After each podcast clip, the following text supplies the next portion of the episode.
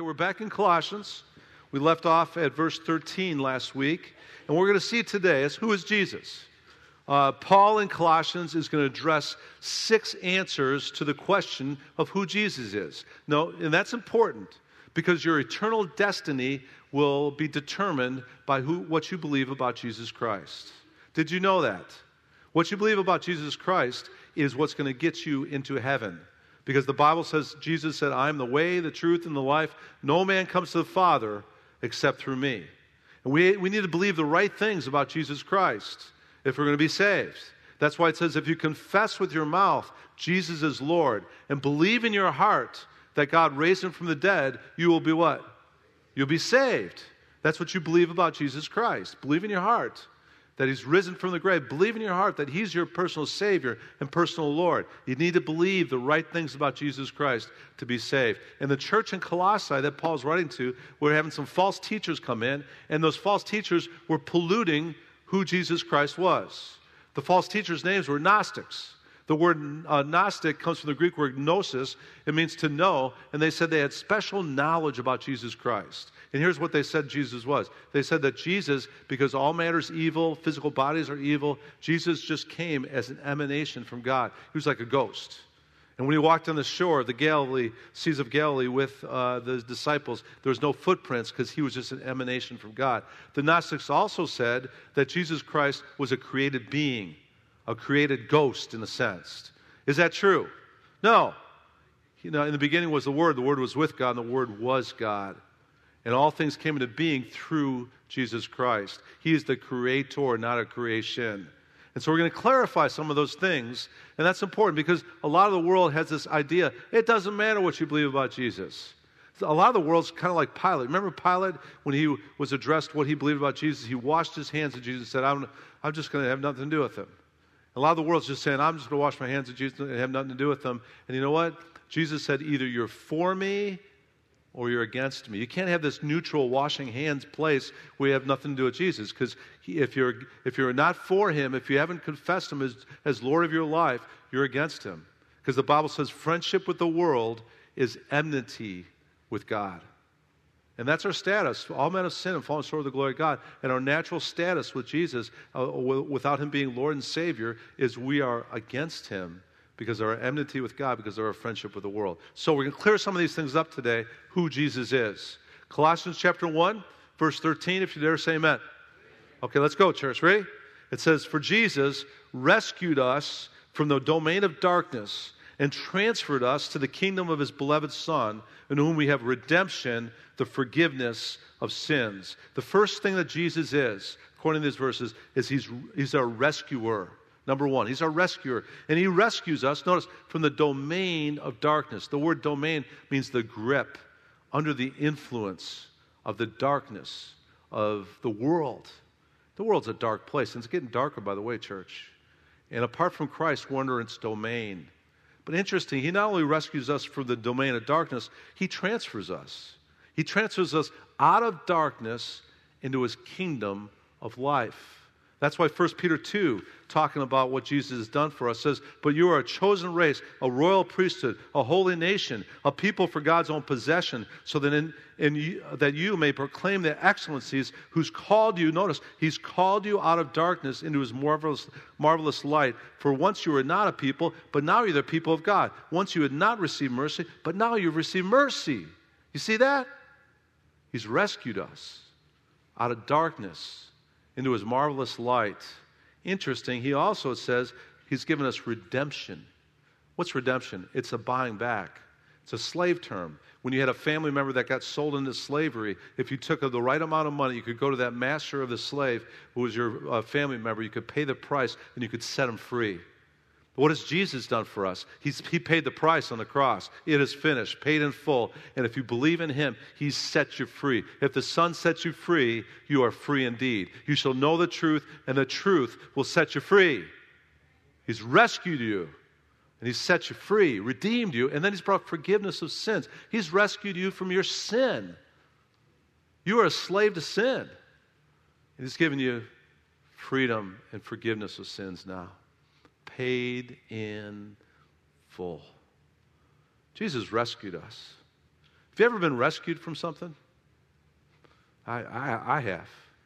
I remember one time I was driving to Los Angeles from Chicago to go out to seminary, Fuller Theological Seminary, and um, I was broke. I couldn't afford a car, so I had a motorcycle. I bought a motorcycle that summer. And that was going to be my vehicle in Southern California because it nev- never rains in Southern California. There's a song about that, I think. But, anyways, so right before I was going to go out to Southern California, I got in a motorcycle accident in a rain situation where my brakes locked and the rain caused me to slide out on the expressway, and I got in the worst accident I've ever had. But I, three weeks later, four weeks later, I was supposed to go to California. I didn't want to get rid of this motorcycle I just bought, so after I got the stitches out, I still went to California on this motorcycle. It's the one time I had a major ruckus uh, conflict with my, my, my mom. She did not want me to do that. But I did anyways. And I'm driving through the Missouri plains on my motorcycle. I had all my life belongings on knapsacks on the back of my motorcycle and luggage on the sides. And all of a sudden, the, the storm came. And there was thunderbolts right ahead of me on the plains of Missouri. And there was, I could see the rain coming down. So I pull over the side of the road, of the road, put my rain suit on. And as I was putting my rain suit on, this gentleman stopped with his F 150 truck. He pulled off and said, Hey, do you want to ride? I started laughing. I said, Yeah, I love a ride, but what are we going to do with my motorcycle? And he said, I have a son that's got a motorcycle. I'll, we'll, I'll, I, what I do is I'll go to this ditch right here, put the hatch down, and put, you put the bike on there. I got bungee cords. We'll, we'll be good to go. I said, Really? I said, Thank you, Lord. And we drove through a three hour thunderstorm that was just sheets of rain and thunderbolts and everything else. And I talked to, talked to him about God the whole time, and I'm convinced to this day that might have been an angel because he rescued me rescued me from a really bad thunderstorm, and there was nowhere to go. I was out in the middle of the plains of Missouri. I was watching a movie with Heidi talk about rescue also the other uh, night, a few weeks, a few months ago actually. It was called Instant Family. I don't know if you've seen it or not. It's Mark Wahlberg. But Mark Wahlberg is, uh, got, him and his wife are unable to have kids, so they took in foster kids that were all related siblings. These kids were a mess. They had jumped from foster home, from foster home, from foster home. Their life was a mess. And Mark Wahlberg and his wife took them in and not only rescued them, but adopted them. And I was watching that movie and I was thinking about that. And, and then I was thinking about the scripture this week. And I was thinking, you know, Jesus has rescued us from the storm that we were in before Christ. He's rescued us. He's rescued us from the storm of sin. He's rescued us from darkness. He's rescued us from restlessness. He's rescued us from damnation, eternity in hell. He's rescued us from the storm of all that. But he's also adopted us, hadn't he? He's our rescuer in that he's brought us into his family. Romans chapter 8 says we are joint heirs with Christ.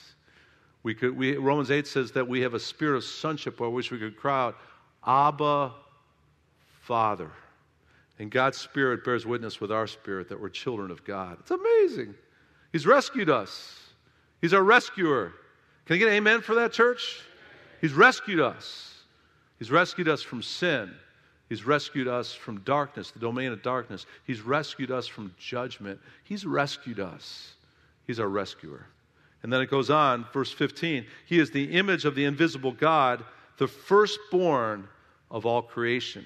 Now, careful with that firstborn of all creation. Jehovah Witnesses and other groups out there would say that that's an indication that Jesus is a created being, like the Gnostics were saying. Firstborn just simply means this. In that culture, in the Hebrew culture, when you were the firstborn, you were the preeminent person in the family besides the father. You're the one that's going to get the lion's share of inheritance. You're the one that's going to be uh, in charge of the family. If the father's gone, you're the one that ran the show because you're the firstborn. What's it say about Jesus? He's preeminent. He's preeminent in all of creation. At his name, every tongue will confess and every knee will bow. He is the one that, uh, with the Father, is running the show, running all of creation. We'll see that in just a couple verses. So, firstborn is just talking about his preeminence. But it says the second thing that we learn about Jesus here is he is the image of the invisible God. Now, why is that important? Because God's invisible. Because we know that uh, 1 Peter, we, we looked at that last week also, says, And though we have not seen God, you love him. Though you do not see him now, you believe in him, and you greatly rejoice with joy inexpressible and full of glory. That's what faith takes. Faith takes a belief in an invisible God. Faith, uh, Hebrews 11.1 1 says this, it's the assurance of things hoped for, the conviction of what? Things not seen. That's faith. But one of the things that helps our faith is Jesus. He is the image bearer. That's the second thing. He's a rescuer, but he's the image bearer of the invisible God. And Philip one time said to Jesus, kind of in frustration, he said, Jesus, just show us the Father, show us God, and then we'll understand this whole thing. Remember what, what Jesus said to Philip? He said, Philip, in seeing me, you're seeing the Father. He is the image bearer. He's the image of the invisible God. What does that mean? It means if you're wondering if God is love, look at Jesus. Obviously, God is love based on the life of Jesus. If you're wondering if God is merciful, look at Jesus. Look at how he said to the woman caught in adultery, Hey, I don't condemn you, go and sin no more. If you're wondering if Jesus is kind, or if God is kind, look at Jesus.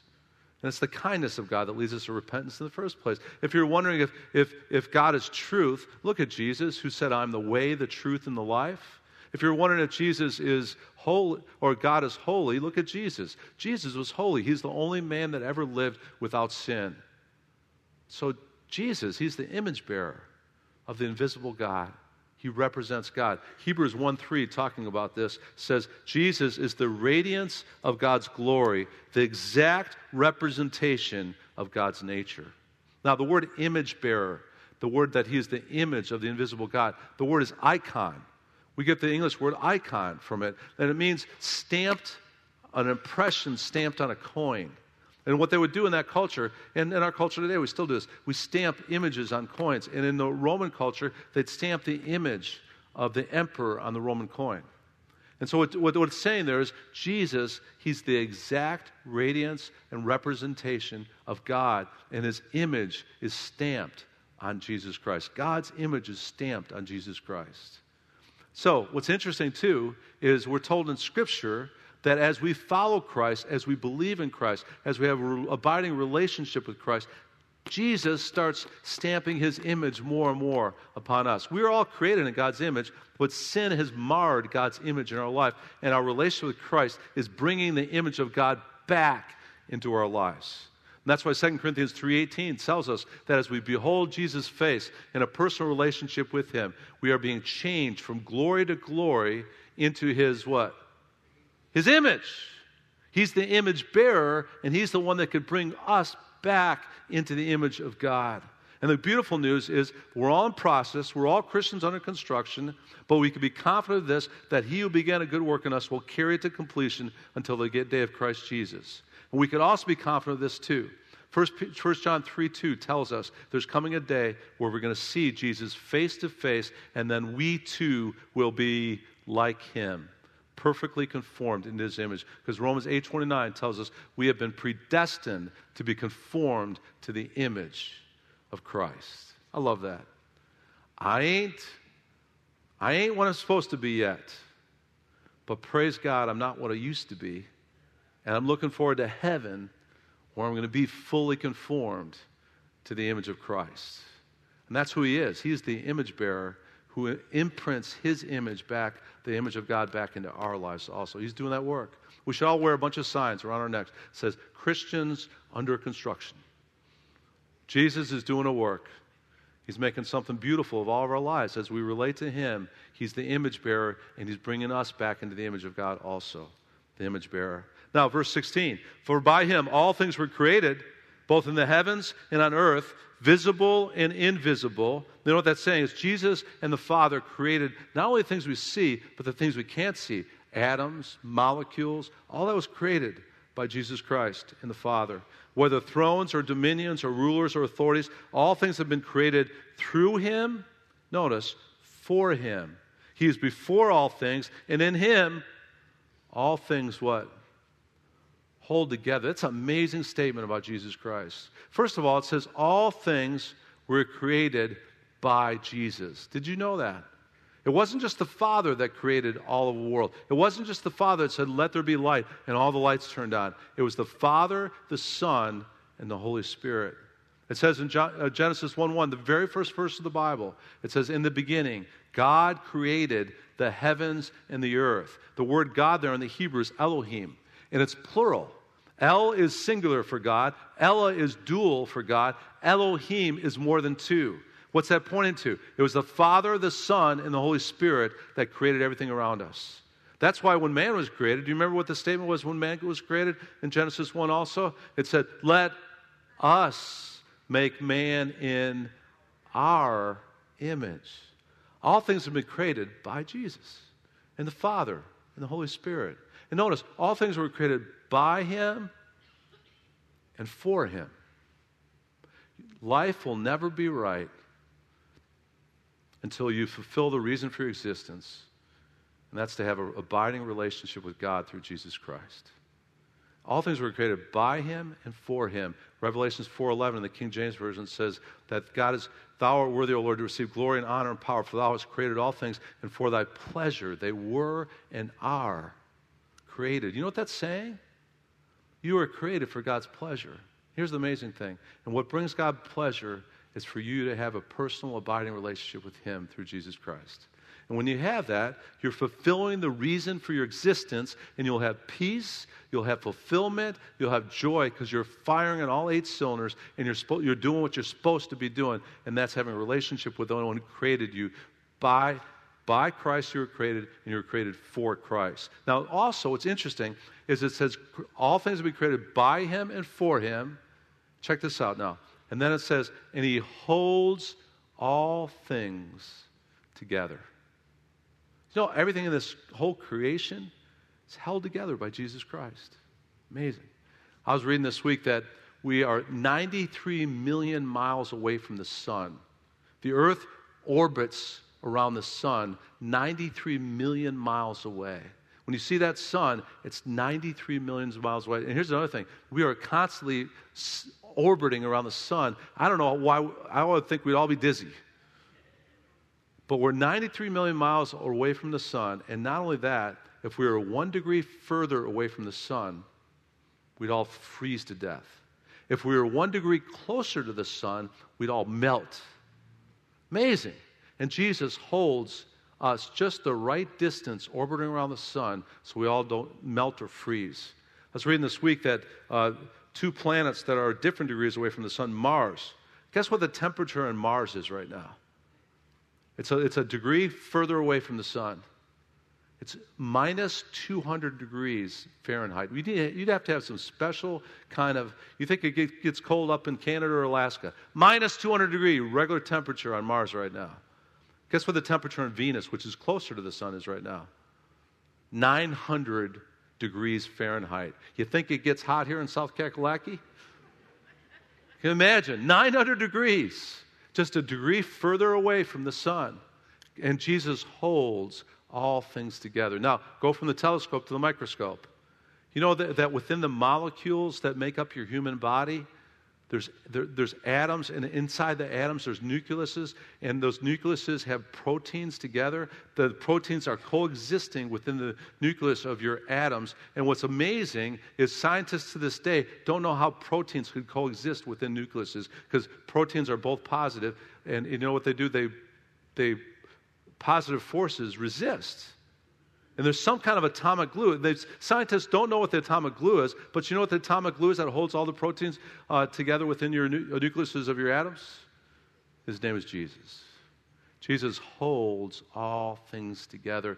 And listen, he holds our lives together too. And if, you, if your life is falling apart, if you don't have peace, and your life is a wreck, get back to Jesus. Get back to an abiding relationship with Christ, and he'll hold you together. And get back too to the Word.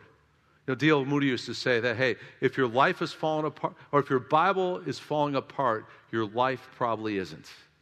You get back in the Word, get back in an abiding relationship with Jesus, and He holds all things together. That's why we're told, seek ye first His kingdom and His righteousness, and all things will be added unto you. He holds us together. All things were created by Him and for Him, and He holds all things together. So, Jesus is our rescuer. He's our second thing we learned, he's the image bearer of the invisible God. Third thing is we just learned is Jesus also, hey, he is our creator. All things have been created by him and for him, and he holds us all together. Now, next thing, verse 18. He is also the head of the body, the church. And he's the beginning of the firstborn from the dead. We're talking about the resurrection. So that he himself will come to have, here it is, preeminence, first place in everything. Next thing we learn about Jesus, he's the head. As we already talked about with, with him being the firstborn, he is he's the preeminent, well, the preeminent one. He's supposed to have first place in the church and first place in our lives. First place. First place. You know, I got a pet peeve. I hear some people say, well, you know, Calvary Chapel, and I hear them out in the community say something that, oh, that's, that's the church, that's John Hoppy's church. No, it's not. This ain't my church. I'm just an under rower. I'm just a servant in the house of the living God. I'm uh, under rower is, is the guys that are on the bottom of the ship, listening to the orders of the captain and whatever the captain says to do. Yes, sir. We'll go this way. We'll go that way. Jesus is the head of this church. Jesus is the head. Jesus said about the church, I will build my church, and the gates of hell will not prevail against it. So, who's the head of this church? It's Jesus. And as we allow him to lead, we as a church are going to be the church that God's called us to be. Amen? He's the leader. We're just under rowers. We're just servants of, the living God. And also, listen, He's supposed to be the head of our lives. First in our lives. You want more joy in your lives? Put Jesus first, others second, yourself last. Let Him be preeminent in your life also. And life will make more sense. That's why it says, Proverbs 3, 5, and 6, trust in the Lord with all your heart. Lean not in your own understanding. In all your ways, acknowledge Him, and He'll make your path straight. That's why Psalm 30, 37 tells us, Delight yourself in the Lord. Let Him be first in your life, and He'll give you the desires of your heart. You know, I've heard some people say also, uh, well, I've seen bumper stickers that says, God is my co pilot. No, He's not. I don't want anything to do with being a co pilot with God. I want God to be the pilot. I just want to be in the back seat and let Him have the steering wheel. Because whenever I take over the steering wheel, life gets messy. It get a lot of brick walls you run into when you're driving. But when I allow Jesus to have the, have the wheel, I allow him to be not the co pilot, the pilot. And I allow him to lead. And I trust in him with all my heart. I lean out on my own understanding. I just acknowledge him and let him be first. Man, he makes my path straight. Life gets good. Life is blessed. Amen? Jesus, let him be the head, not only of this church, but of your life. Let him be preeminent, and he'll bless. He will bless. And then it goes on For it was the Father's good pleasure for all the fullness to dwell in him. Now, the word fullness, it's talking about Godhead, it's talking about deity. How do I know that? Chapter 2, the very next chapter, similar verse says this. Uh, um, chapter 2, verse 9. For in Jesus, all the fullness of deity, all the fullness of deity dwells in bodily form. What is this telling us about Jesus? He's not only the rescuer, he's not only the image bearer, he's not only the uh, creator, he's not only the head, but he's God. He's God.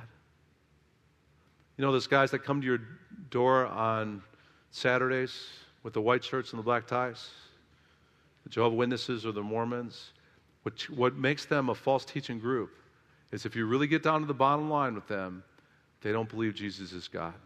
They believe he's a son of God, like we're sons of God, but they believe he's a created being, like the Gnostics believed, and they don't believe that he is the creator God. And you know what? They'll even tell you, the false teaching groups out there will tell you, they'll tell you this Jesus never claimed to be God. The Bible never says that Jesus is God. Really? Really? I'll give you a, let me give you a whole arsenal of scriptures that'll tell you Jesus claimed to be God. John the great, greatest book in the Bible. I think the whole book points to the deity and the Godhead of Jesus Christ. John chapter 10, verse 30, Jesus speaking says, I and the Father are. Pretty clear statement of Jesus is God. I and the Father are one. John 8 58, truly, truly, Jesus says, I say to you, before Abraham was born, I am. What's the name for God? I am. Jesus said, I was pre existent. I was existing before Christ was, or before Abraham was even born, and I am. Statement that Jesus Christ claims to be God.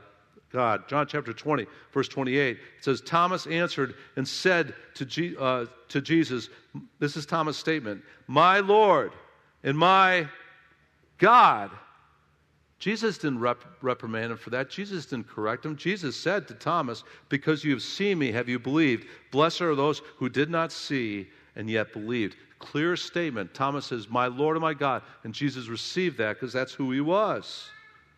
Matthew chapter 28, verse 9. And behold, Jesus met them and greeted them, and they came and took hold of Jesus' feet, and they worshiped Jesus. Why did Jesus let them worship, let them worship him? Because he's God. And they, they worshiped him as God. Titus 2, 12 to 13 says this instructing us to deny ungodliness and worldly desires and live sensibly, righteously, and godly in the present age, looking for the blessed hope and the appearing of the glory, notice, of our great God and Savior, Christ Jesus. What's that tell us about Jesus? He's not only Savior, He's God. He's God. God. In the beginning was the Word. The Word was with God. And the Word, Jesus, was God. And the Word became flesh. He dwelt among us. We beheld His glory glory of the only begotten from the Father, full of grace, truth. He's God. Don't let anybody ever tell you he's not God. And I've heard that Thomas Jefferson, one of our forefathers for our nation, he wasn't a Christian, he was a deist. And as a deist, what he believed is God just stays up there and we stay down here. He has nothing to do with us, we have nothing to do with him, and that's fine. Which isn't true at all. God's omnipresent, omniscient, He's omnipotent and he wants a lot to do with us. He wants a relationship with us. But I've heard that Thomas Jefferson, if you go to the Smithsonian uh, Museum in Washington, D.C., had his Bible still there. And he had a Bible that there's parts of his Bible he didn't like. So you know what he did with his Bible and the parts he didn't like? He cut holes. He had a, he had a very holy Bible. Literally. And the parts of his Bible he didn't like, he just cut them out.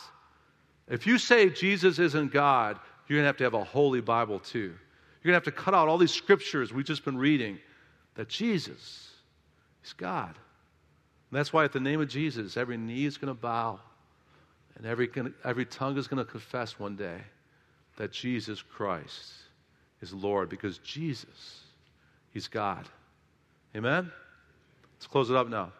The last thing we learn about Jesus Christ He's also a reconciler. Look what it says there in verse 20. And through Jesus, to reconcile all things to himself, having made peace through the blood of his cross. Through him, I say, whether things on earth or things in heaven. And although you were formerly alienated, hostile in mind, engaged in evil deeds, yet he has now reconciled you in his fleshly body through death in order to present you before him holy and blameless and beyond reproach reconciled us. What does reconciliation mean? It means when you take two parties that are at odds, two parties that are at war, and someone takes them and brings them and brings peace between those parties. When I think of reconciliation, I think of all the van trips that the Heidi Hop Heidi Hoppy and John Hoppy used to take with their four kids when they were little, especially preschool and elementary age. I remember we would get to go to Chicago. Every Christmas we would leave at 4.30 in the morning and we'd drive all the way straight through 13 and a half hours to Chicago to have Christmas dinner with my parents and my sister and brother-in-law. I remember that last hour or two before we get to Chicago, there was civil war in the Hoppy family in that van. I remember, you, you moms know what I'm talking about, right? Get preschoolers, elementary age kids to have to sit in a vehicle enclosed for 13 hours. You're going to have some problems by the end of that trip. And I remember, I remember we get close to Indiana, close to Chicago, and, and especially my two middle kids, David and Jennifer, man, they were at each other's throats. They were at odds with one another. And we oftentimes we'd have to pull the van over to the side of the road, and we would have to threaten child abuse. To, no, we wouldn't do that. But we would say, hey, there's going to be a spanking here if you guys don't start reconciling, get along here. And not only that, we're going to do the mute button right now. You know what the mute button is? Like your remote control on the TV? We'd say, okay, mute. The last hour of this trip, no one says a word. Peace. For the last hour, it was just peace. And there was reconciliation because they knew that the fear of the Board of Education going to their seat of understanding. And there was reconciliation and there was peace. We were alienated from God, friends of the world at enmity with God. And Jesus not only rescued us, He reconciled us. He brought, through our faith in Him, He brought us to a place of justification. Therefore, having been justified by faith, We have peace with God through our Lord Jesus Christ. Peace, peace. It's amazing. It's no, one of the greatest treasures we have, rewards we have in Christ, is we're no longer at odds with God. I remember before Christ having that feeling instinctively I wasn't right with God, and if something was going to happen to me, I wouldn't be right with God in the eternity either. And then I remember coming to Christ. And when I came to Christ, I remember all of a sudden, I'm not at odds with God anymore. There's peace. I'm not alienated from the one who created me. There's peace. And that's one of the things that Jesus does. The last thing on our list is Jesus is our reconciler. He takes us from an alienated state with God, and through the blood of the cross, He washes us from our sin, and we get reconciled, reconciled to God. Interesting, in our office over here, we have this picture. I think we got it from the thrift store, and it's, uh, it's uh, the picture, I think, uh, in the Sistine Chapel in Rome, where you have the finger of God coming through the clouds and connecting with the finger of man. And it's a picture of reconciliation through the clouds. And what makes us, with the finger of man, being able to touch the finger of God in a personal relationship? It's Jesus. He's our reconciler. He's the one that's brought us, and He's brought God's hand into our hand, and now we have fellowship with the Holy God. Because Jesus, even though we were alienated because of our sin, has now, ooh, He's now reconciled us with a holy God. It's amazing. Amazing that people like us, sinners like us, can be reconciled with a holy God. And it even says in Jude 23 and 24, it says, Now to him who is able to keep you from stumbling and to present you before the Holy One blameless and with great joy. You're reconciled. You know, the Bible says in 1 John chapter 2, Jesus has now, through your faith in him, become your advocate. Literally translated, your attorney, because he is the propitiation for your sins. The word propitiation means this it means he is the satisfaction for God's righteous requirement because of his death on the cross for your sins. He's become the satisfaction for God's righteous requirements, and that's how he's become a reconciler. Amen, church? So, what do we learn about Jesus this morning? What, what does the scriptures clearly say about Jesus Christ? Six things were taught through Colossians on Jesus. He's, he's our rescuer, and He's rescued us from darkness and sin and slavery, and He's set us free. He's rescued us. Number two, He's the image bearer of who? Of God, the invisible God. Number three, He is the creator. All things have been created by him and for him, and he holds all things together. He's the sustainer of that creation also. Number, f- number four, he is the head. The head of what? The head of the body, the church, and the head of us. He is to have first place in all things. Number five, he is God. He's God. He and the Father are one. He's God. And number six, lastly, he's the reconciler. Hmm. He's brought peace between sinful human beings and a holy God through his death on the cross. And when he said, It is finished, paid in full, it was.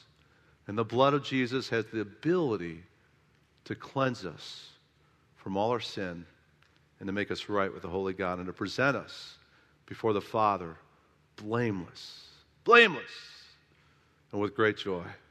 Amen, church? What a Savior. What a Savior. Let's pray. Father, we just thank you for your word this morning. Thank you that your word is true. Thank you that your word points us to Jesus Christ. And you say in your word, Father, that when Jesus is lifted up, all men will be drawn unto him. And so, Father, help us to continue as a church and as Christians lifting up Jesus and, and believing in the Jesus of the Scriptures. Help us not to give way to this world that's polluting who Christ is. Help us to stick with your word. And your word says clearly, from what we've seen this morning, that Jesus Christ is our rescuer, He is the image bearer, He's the creator, He is the head, He is God, and He's the reconciler, Lord. So let's stick, help us to stick with what your word says about Jesus Christ and not budge with the world around us that is budging in this, Lord. And Father, forgive us for those times where we don't shine brightly for you, God. Help us to be people that are continuing to walk close with Jesus Christ so he could be changing us from glory to glory into the image of God. Father, help us to be people that are prioritizing time with you, prioritizing church, prioritizing our devotions, prioritize, prioritizing times in your presence so you could be keeping us in that position where you're changing us from glory to glory into your image. Father, thank you for this time that we could just study Jesus and learn more about him. Help us to represent him well even this week. And we pray these things now in Jesus' name. And all of God's people said, Amen.